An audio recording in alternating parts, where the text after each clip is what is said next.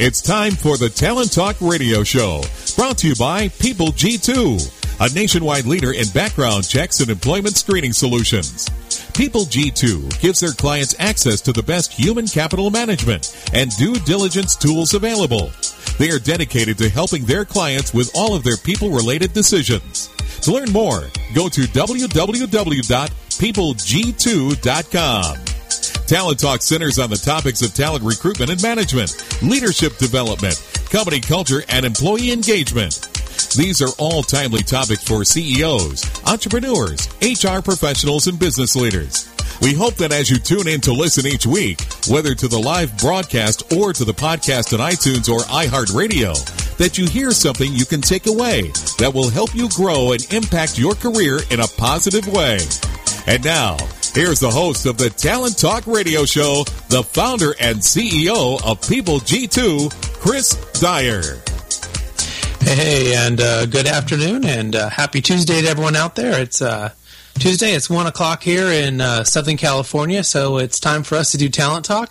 Thank you for everyone for uh, popping on and joining uh, into the show.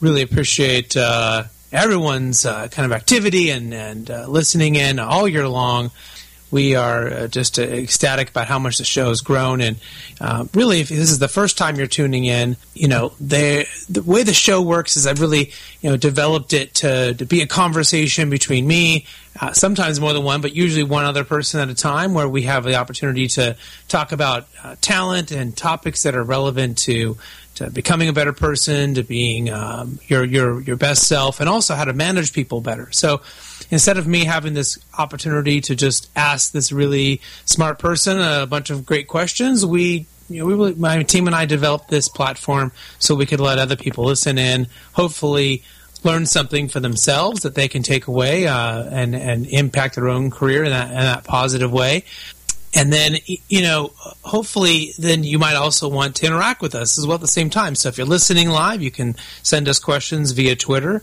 uh, right now by using the hashtag talent talk uh, send them to at people g2 and my producer mike uh, can try to feed me uh, in some of those questions as well. And of course, if you're listening on the podcast or on iTunes or through iHeartRadio, you might be doing it not live, and that's okay. We still love the interaction, and you can still send questions to us and to the guests um, as they go through. Um, we've amassed over uh, over 600,000 of you came in last week and listened to at least one podcast or more, uh, which is just fantastic. That means there's millions of you every month who are listening to our shows, uh, interacting with us, and we can't be more proud and excited to have so many of you, you know, really involved with the show and, and supporting us. So uh, today, my guests will be. Um, uh, we'll have let's see today Daniel uh, uh, I'm not sure if I'm saying that correctly. I'm sure he'll give me an update. Um, and he's the um, CEO of uh, Greenhouse. And then the second half of the show, we'll have Carrie Barth, solutions consultant for HR technology outsourcing at uh, the Lockton Companies. So, uh, again, if you have any questions, make sure you send them over uh, to us on Twitter. But uh, let's go ahead and get to my first guest. Daniel, welcome to the show. Thanks. great to be here. Uh, so how do we say your last name properly? Because I, I have a habit of messing up everyone's name. So let, I will just start off with the easy question here. I've, I've heard I've heard worse. So so don't don't worry about it. Uh, you're not going to hurt my feelings. But uh, it's actually pronounced Chait. Chait. Okay. So yeah. great. Uh, and, and, so tell us everyone about what you're doing over at Greenhouse. You know what, you, what kind of your involvement is as a CEO, and of course what your company does specifically. Yeah. So uh, that's a great question. I'm the co-founder and CEO here at Greenhouse we make software that helps companies do a better job hiring. Uh, and that's really in line with our overall mission of just helping companies uh, both create as well as navigate the changing world of work. You know, Greenhouse got our start in 2012 with the basic idea that uh, although most organizations will say that people are their most important asset uh, and that hiring is their most important um, process to get there, that in fact hiring is broken at, at, at, many organizations, and people feel like whether it's the interview process, whether it's not being able to source the right candidates, or wasting money on um, you know advertisements and agencies that don't work, uh, you know all the way to you know missing out on great offers or having you know bad hire that you, you have to get rid of, and, and, and the costly and and um, you know d- destructive uh, effects of all that.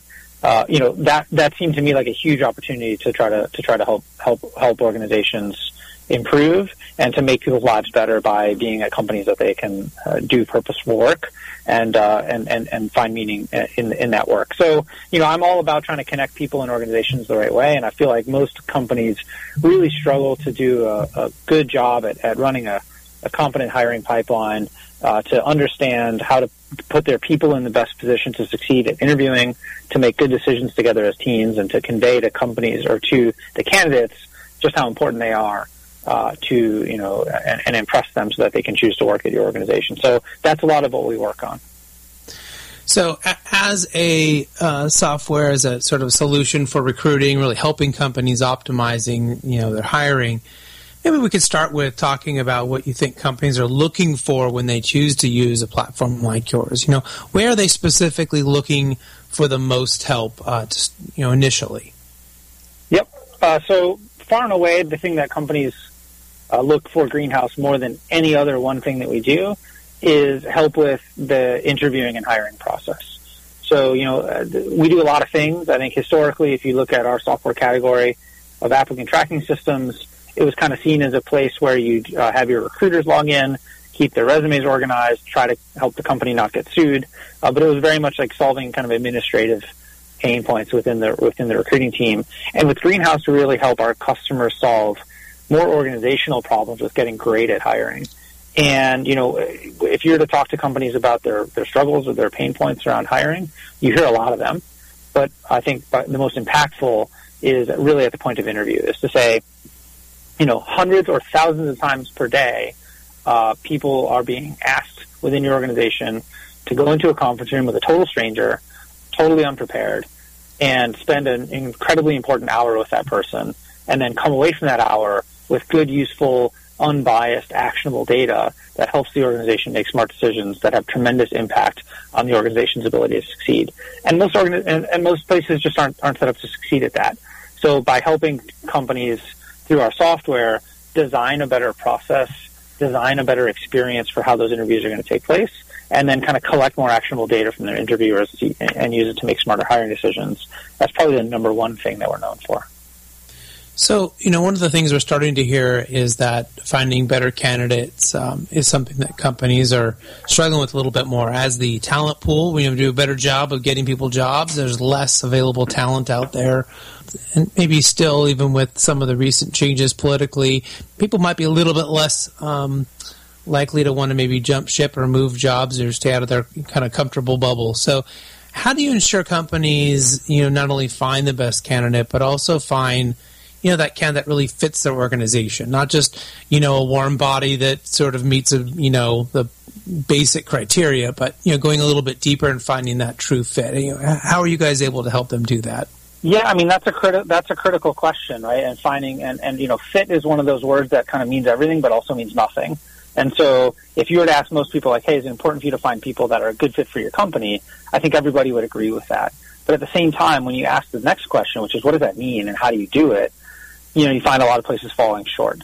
And oftentimes that question of fit for the organization can have destructive effects because absent any further clarity on what that means, people tend to fall back on their habits or, you know, implicit biases that we all have can impact the way that we're, that we make decisions and, and, and help us or hinder our ability to make uh, optimal decisions.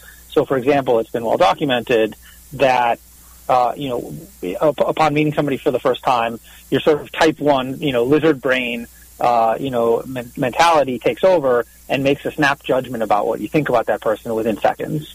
And then your sort of type two, more like rational brain that can, uh, you know, have intentionality and formulate plans and, and go through multiple steps to get the outcome is co-opted to justify that initial snap decision. And that leads to a lot of bad outcomes. And instead, what we try to do is prepare people to uh, you know, have that type one judgment is going to happen anyway. You really have no control over it. But to let your type two decision making be much more dominant and say, okay, you should talk ahead of time before you see the person, because as soon as you see the person, your lizard brain takes over. Before you see the person, you should you should write down and decide upon what the important criteria are going to be for this hire. Why is why is the best person you know going to fit your organization? Is it someone who's a problem solver? Is it someone who brings unique skills or experience to the table? You know, is it someone that has a certain, you know, type of type of personality that's going to lead the organization? Or whatever those things are that you think are important, you write those down ahead of time. And then as you meet people, you sort of ask them all the same set of questions that are meant to understand not what you initially snap judge that person to be like, but, you know, based on your kind of scorecard, how does this particular person that I'm now meeting line up against what my true needs actually are? And out of a more structured process like that, you end up making much more sound decisions and, and overcoming a lot of the implicit bias uh, that we're all subject to. It's just it's just human nature. You know, the subject of that uh, bias has come up a few times, and I've, I've, had people kind of argue on both sides. You know that it's I, I, certainly fall in the camp of, of what you were describing, and I've had other people say, "Well, it doesn't happen." And I can think of a really um, specific example of a CEO friend of mine found this one VP kept turning people down that ultimately either they saw went on and did great things in other companies or got hired in other parts of the company and did great. But for whatever reason, this they, they tried to figure it out. And what they figured out was is he was an SC graduate and he kept not hiring people from UCLA.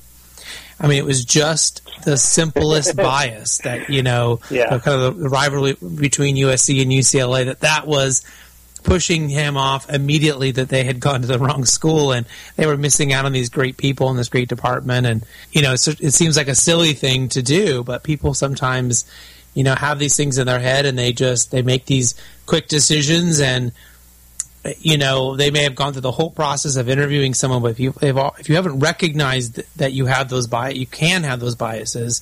That you kind of go through the process a little jaded, a bit with a negative approach already and ultimately, again, the end's probably already been figured out for you if you're not conscious of it. So it's it's really important, I think, what you're talking about here, but being conscious about it, and then then looking at a second le- level or second layer uh, process as well. So it, it's great advice.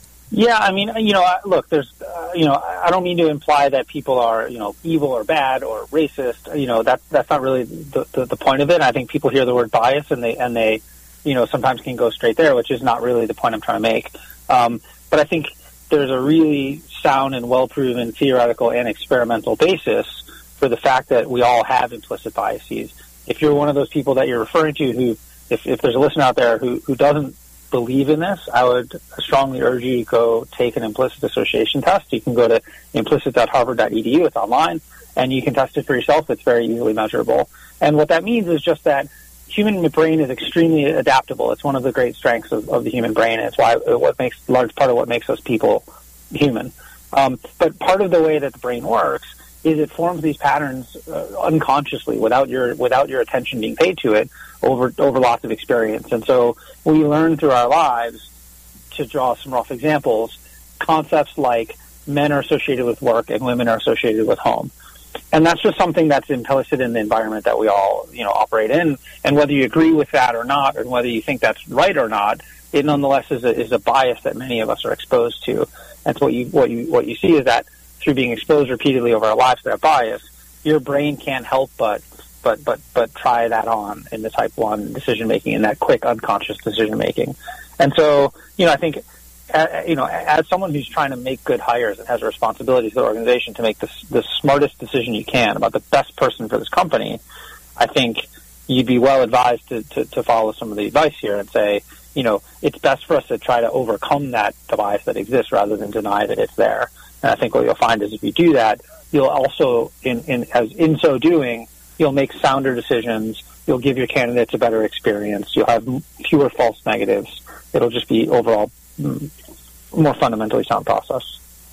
Well, the other thing that you're doing is allowing your brain to have maybe additional um, attempts or access to other bits of data and information. I mean, that one of the other kind of classic examples about our brains that we hear is that there are so many things happening at one time that brains are actually filtering out most of the stimuli and information that we are receiving, or else we, we go crazy. We can't handle all of it at one time. And so we're, we're focusing on the things we recognize, the things that we want to see, the things maybe we're comfortable with or have seen before, and ignoring the other stuff. And I think to your point, going to that stage two level of, uh, of that evaluation or thinking is really important because give that your, your chance to maybe take in some of those other uh, bits of data, other you know things that you didn't see the first time, or should be thinking about. To your point about bringing that list of what is important and looking for the things that should be important instead of just the random bits of, of whatever that may be coming into your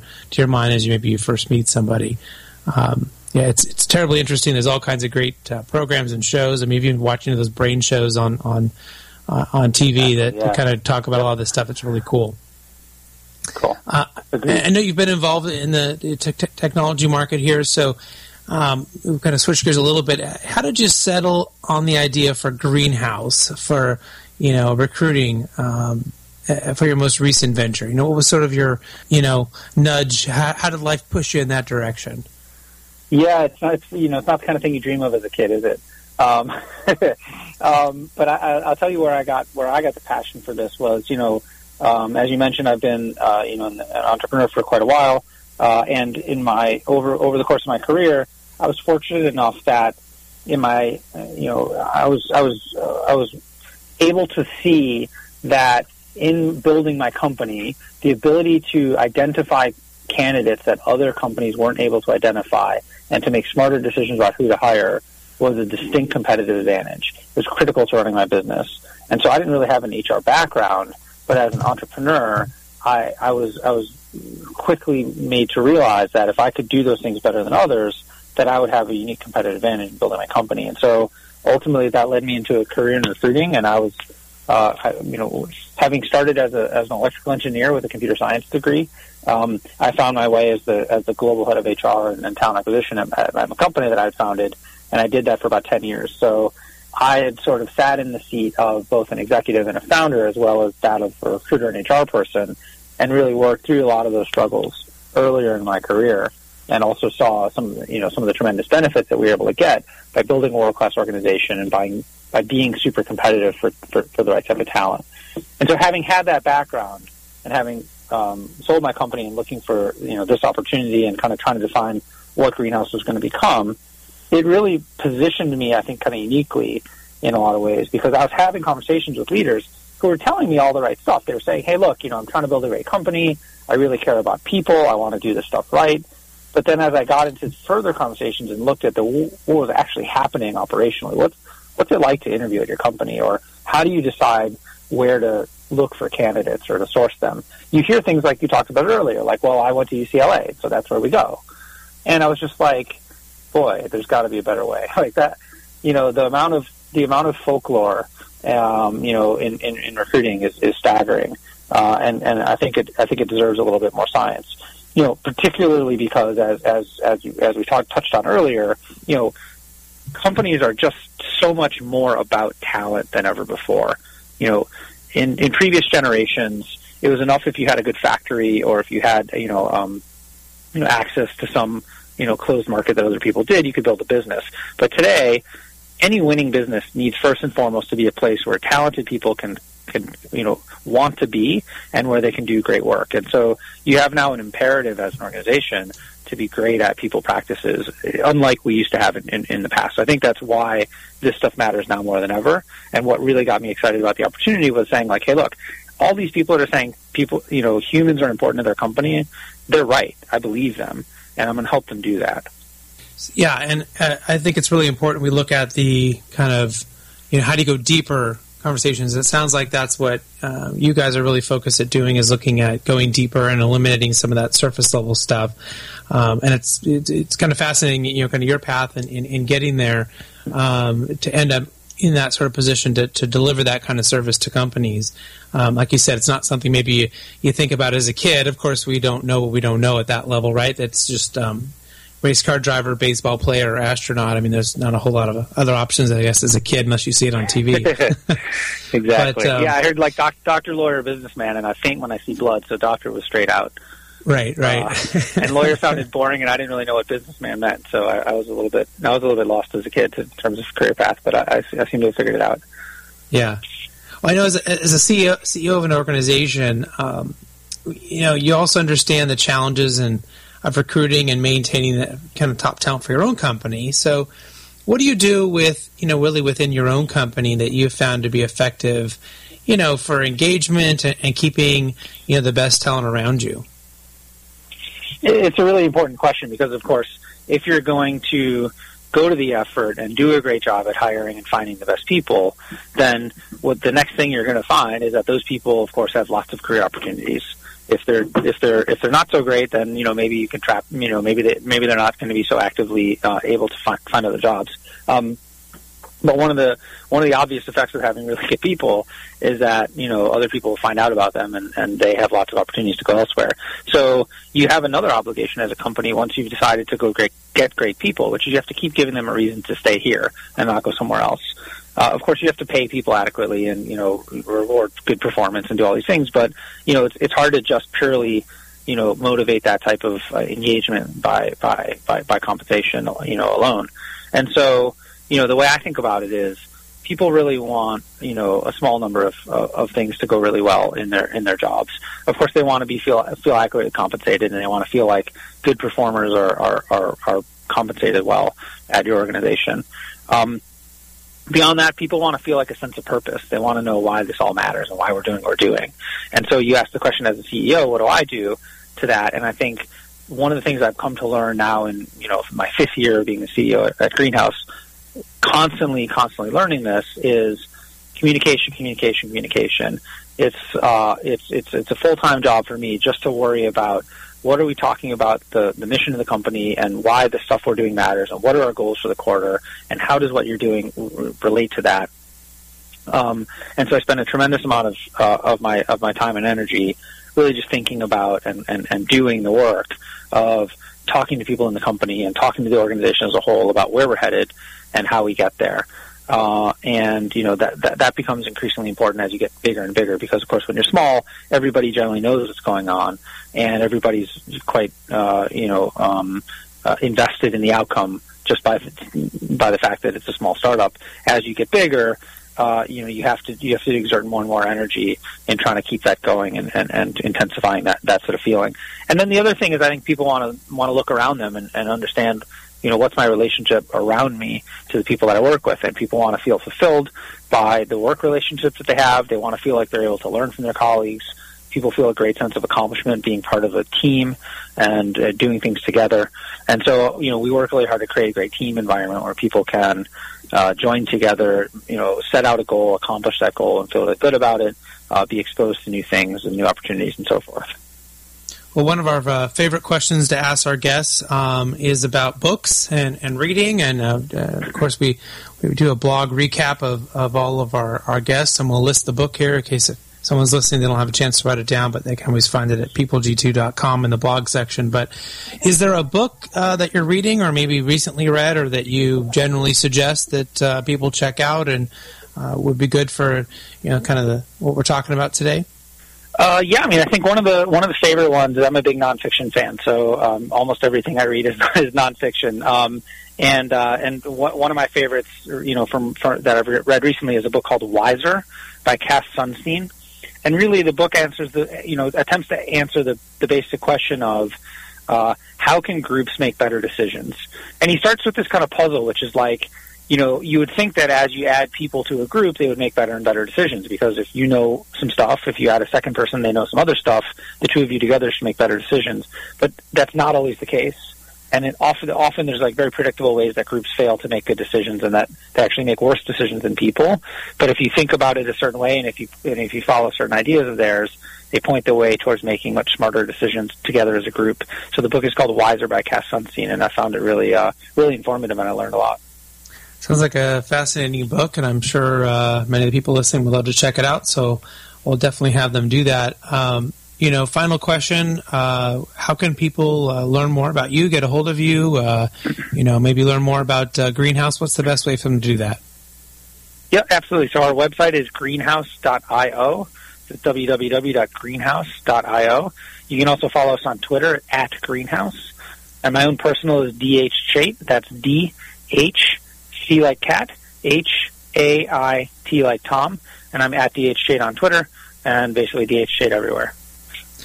Well, I really appreciate you uh, coming on the show here today for us, uh, Daniel, and uh, really enjoyed everything you talked about. Hopefully, we have you come back at some point and give us an update uh, on what you're doing over there at Greenhouse.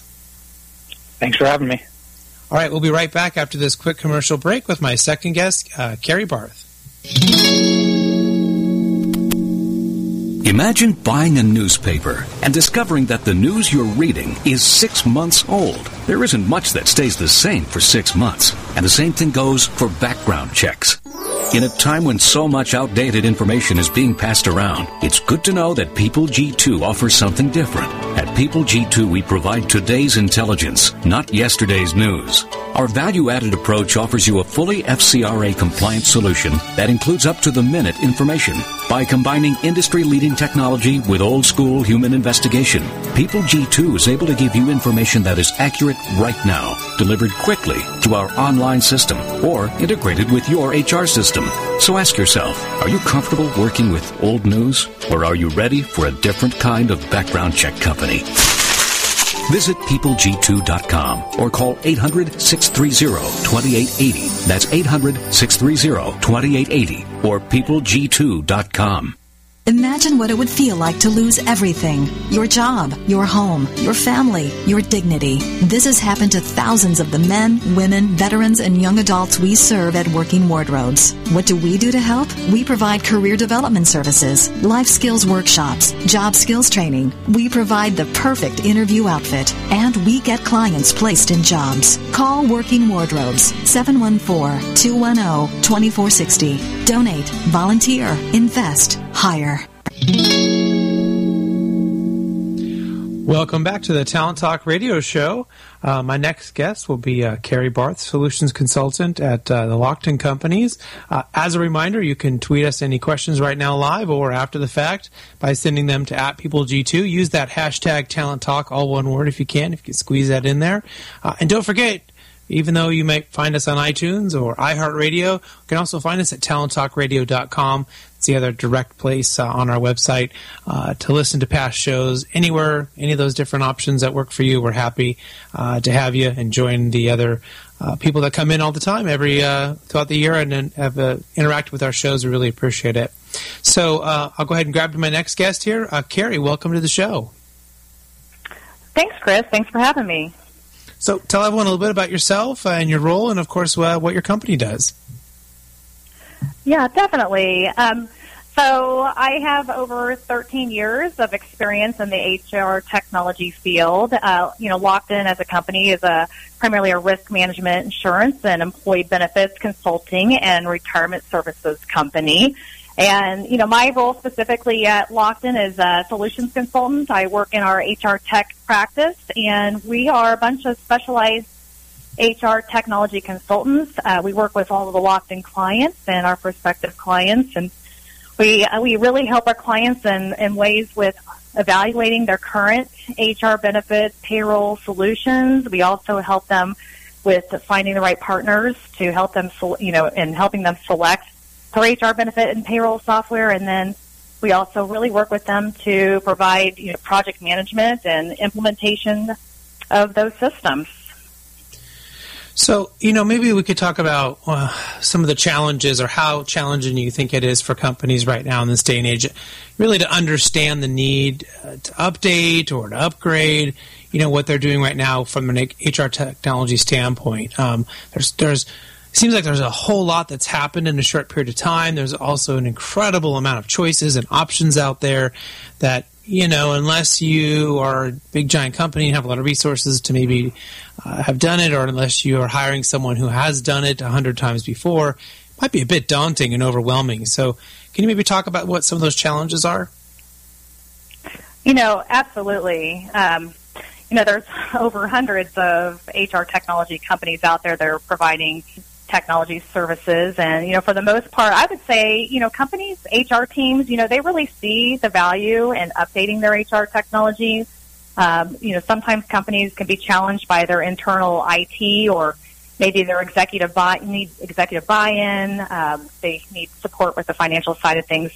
Uh, you know, therefore, you know, it's it's important to include these parties in all phases of the conversation and evaluation uh, because because there are so many different parts. You know, one of the things I would say is that, you know, companies that are looking at this, you know, they sometimes use an outside party to help, you know, build a case, uh, to help them with, an, a situational analysis. It provides them current and future state assessments. And something like you, let's say you go for your annual wellness checkup, that physical checkup, and it's kind of the same thing. You, you look at your internal HR system, you look at your processes, you look how you, go about doing things um, to see if there's a need, you know, for improvement there to really justify making a change. You know, our firm often says, you know, it's easiest to stay with your current provider. Not everybody's always fully utilizing their technology, so that might be issue number one. And then I, you know, just recently, uh, Chris, I was traveling from Los Angeles and I noticed a, a passenger who was using his, you know, Apple Watch as he was as his boarding pass as they scanned it to get on the plane and you know, of course, being in this HR tech field, um, you know, I really wanted to use my Apple Watch to do the same thing. Um, so I immediately started looking up all the apps on my watch, and for some reason, my airline just didn't have an app that shows up on my phone, and wasn't here until my next flight when I was checking in on the app that I saw that it was called Apple Wallet. So I immediately had to click on my watch on the Apple Wallet on there and, you know, found that, yep, there's a way for me to also use my boarding pass to scan in. So I thought, oh, I'm so super cool right now.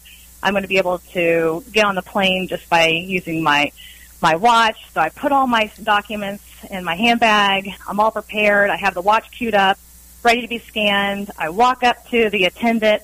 I raise my wrist to be scanned and realized that the the uh, scanning machine is not the same scanning machine at most of these airports.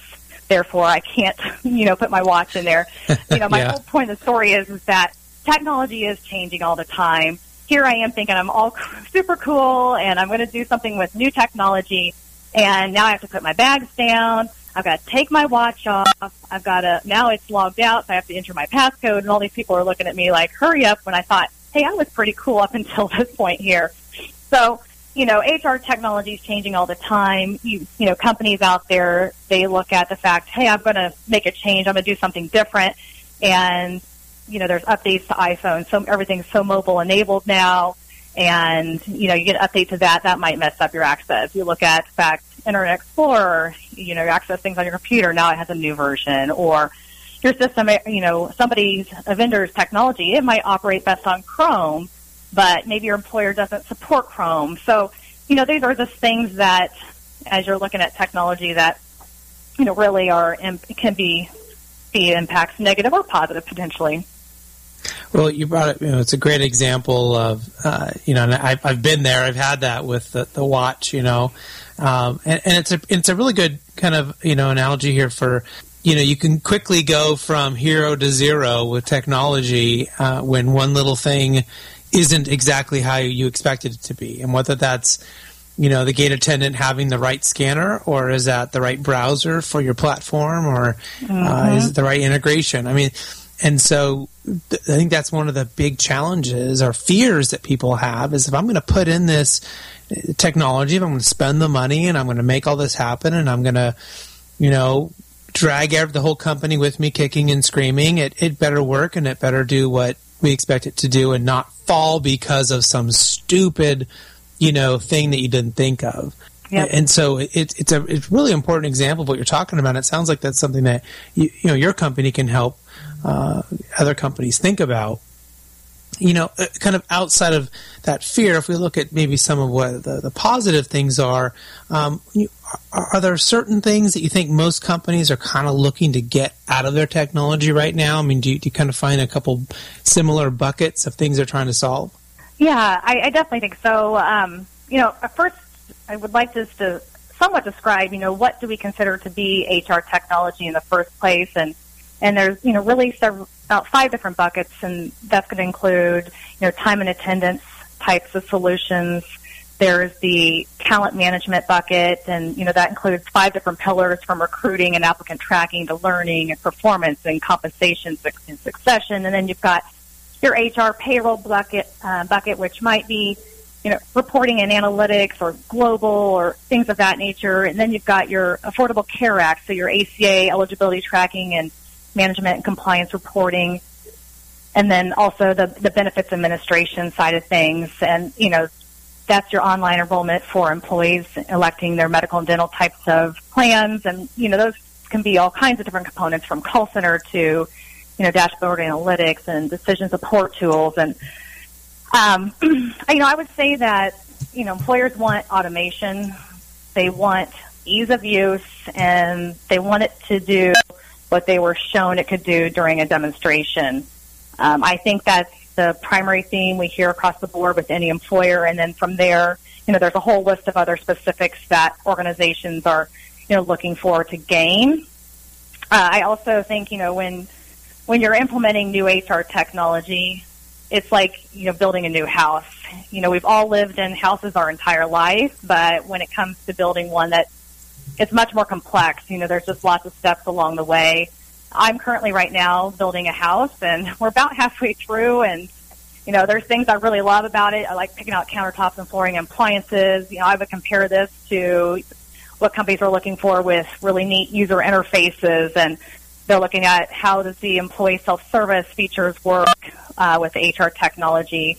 Uh, here just, you know, last week I was really feeling overwhelmed with the whole building process. We had our framers, painters, we had HVAC, electricians, we had plumbers. They're all out there working at the same time and, you know, was talking to my husband and telling him I'm getting kind of worried. This is, you know, getting a little overwhelming and, you know, he doesn't have all the answers. And so he's like, you know, we really need to call our builder. Um, I would compare, you know, him, the builder, to one of our Lockton HR tech project managers. You know, they're really the folks that answer questions. They're answering the concerns. They're telling you and they're filtering the data so that makes sense. Um, they're going to tell you what's coming up next when you're going through a, a vendor um, implementation. They're going to tell you what needs to happen, and they're really going to tell you about wh- what what's going to happen. And really, I think the whole purpose of that is to make it easier of a transition, they have the expertise. You know, the build, my builder has expertise. You know, folks that do implementations for uh, technology, you know, they have expertise. Clients just don't know what they don't know. Businesses don't know what they don't know. There's a lot of information out there. It can get confusing, and it just keeps those bumps of the road at a minimum. Um, you know, I think about you know building a house if something goes wrong and something goes in the wrong spot, that's going to cost us money. It's going to cost us time. Same thing in an implementation of HR technology. Something doesn't go right. It's going to cost the employer. It's going to cost time. Uh, you know, just things like that. So definitely lots of moving parts that need to be managed well. Yeah, there's so many different things in the process, and uh, you know, kind of really giving some good light and uh, to where this can kind of happen in lots of different areas, but certainly with within those different functions of HR, there, there are certainly. If we go look even a little deeper, there are kind of standard functions that they could be looking for to have outsourced, uh, and then there can be, you know, maybe more creative things. So, do you think that these kind of fall into that more wider range standard category? You, you mentioned a, a, few of the different areas, uh, kind of those different buckets in there. So, are we trying to take standard processes that are relatively predictable as far as at least how they are are, are used? Maybe not, uh, you know, the people involved, but certainly those the general processes. Is that what we're looking to to kind of have a biggest benefit in the HR functions area? Yeah, I mean, when you look at a, a project um, from beginning to end of what a company is looking for from an evaluation standpoint and what they're needing in a vendor you look at what are really um, critical factors that are important to them and how do you rank all of those and the vendors and what their capabilities are. And then you look at the fact of, okay, you come to a decision point that this is a vendor, you know, this client wants to go with and now you've got this implementation process. Know, there's definitely, I think, some things that you can do to help that are, you know, best practices from a project management standpoint, but also from um, knowing how to do these over and over again um, that can be applied when doing implementations. Um, you know, before you even make your final decision and you, you go through an implementation process, for example, you, there's a contract phase. And, that, you know, that's just one component of making that change. Um, you know, really having some expertise of being able to look at a contract from the standpoint of how does this apply to the world of HR technology? You know, what is the best practice and an industry standard for service level agreements? What is an industry standard when it comes to your limitations of liability? Um, those are things that, you know, I think are some of the, when you talk about standardizations that can be applied um, when looking at these different areas. Um, of course, that doesn't always apply to everything. You know, there's certain components like the Affordable Care Act. We just, you know, you, I just, there's a few things that we see that differ from other areas within HR technology. So you know you, you've had this um, kind of span of time. I think it's 12 years you've been in, in the HR technology industry, and uh, I'm sure, like uh, most of us who've kind of been in and around the industry, we've seen quite a bit of changes um, in that time. So maybe what are some of the biggest changes that you've uh, really seen happen, and um, that really have made uh, employers start to create you know new ways to, to work, or, or or really have impacted you know kind of the the overarching topic here, of what we're talking about today. Yeah, absolutely. Um, there's definitely been a shift from the employer functionality to more of the employee functionality that um, became more important. You know, previously it was really about all about better access to data, better reporting for the employer, and those kind of main power users who had administrative rights and roles within the system. That, that's what they were looking for. Now it's really shifted. You know, employers, it's all they're asking for. It's all about the employee experience. They're wanting to know, you know, how do they access their data for the employees? How do they access it? What technology helps them to make these decisions? What types of mobile technology are out there to assist employees? I think one of the best examples in this area that we're seeing more and more of is the benefit enrollment area and some of the decision support tools that are out there where um, employees used to have to like click on a button and it would take them to a, you know, find your provider and it would take them to an out- outside site, which would be a separate link. And then the employees would have to figure out how to come back into the enrollment technology in order to continue their election process of their benefits. Now there's technology out there that is offering what I would call more automated voice types of support. There's also technology that, from a decision support standpoint, that allows for employees to plug in things specific to them. You can think about it as somewhat as a knockout type of question. Um, something like you might see in the applicant tracking side of things now is in the benefit side. So employees can list out, here's my provider. This is my carrier or my doctor. This is who I go to. Um, you can put in things such as current um, conditions the employees have. They can put in information about their medications, um, how many times they have to see the doctor a year. And at the end of these types of questions, now the employee has a recommendation that is the best benefit plan that their employer offers for them to meet their needs. And I think that there's a lot of future opportunity in this area too um, that we'll see coming down the road. Yeah, absolutely. I mean, there's been so many changes in just like the last 10, 12 years. I can't wait to see what happens the next 10 or 12. If it's anything like we've seen, um, you know, technology uh, and, and really the innovations there has a big uh, part of that. Um, and certainly how how government impacts things, um, you know, what where different programs and things are happening certainly has an impact. You mentioned the Affordable Care Act that had a huge impact on on businesses and, and HR and everything. Um, but it's just all fascinating to see how it's all going to come together. And it sounds like uh, your company could definitely be a part of that uh, process if people are uh, interested and they need help uh, in, in, deciphering that. Um, so, you know, how can uh, people uh, get a hold of you or find out more about the Lockton companies? Absolutely. Um, they can reach out by or by my email or phone. Um, my email is cbarth, that's C-B-A-R-T-H, at lockton.com, or my office number, 816-751-2302. Lockton also has an HR technology blog that um, people can subscribe to. It's lockedinhrtechblog.com, or we also just have our website, which is lockton.com. Well, it sounds like a lot of great resources. Um, Carrie, really appreciate you being on the show today and sharing with us everything uh, that you're doing and how you're helping uh, HR uh, be better with their technology. So uh, hopefully we can have you come back at some point on the show. But uh, again, thank you for being here. Chris, thanks for having me today. I appreciate it. All right, thanks everyone for listening to the show. That's another one uh, all wrapped up. Hopefully, you gained something that will help you in your own career in a positive way. Uh, next week, my guests will include Cynthia um, Hiskes, uh, CHRO of Cars.com, and uh, Bob Kelleher, uh, founder and president of the Employee Engagement Group. But until then, do what you love and show the world how talented you can be today.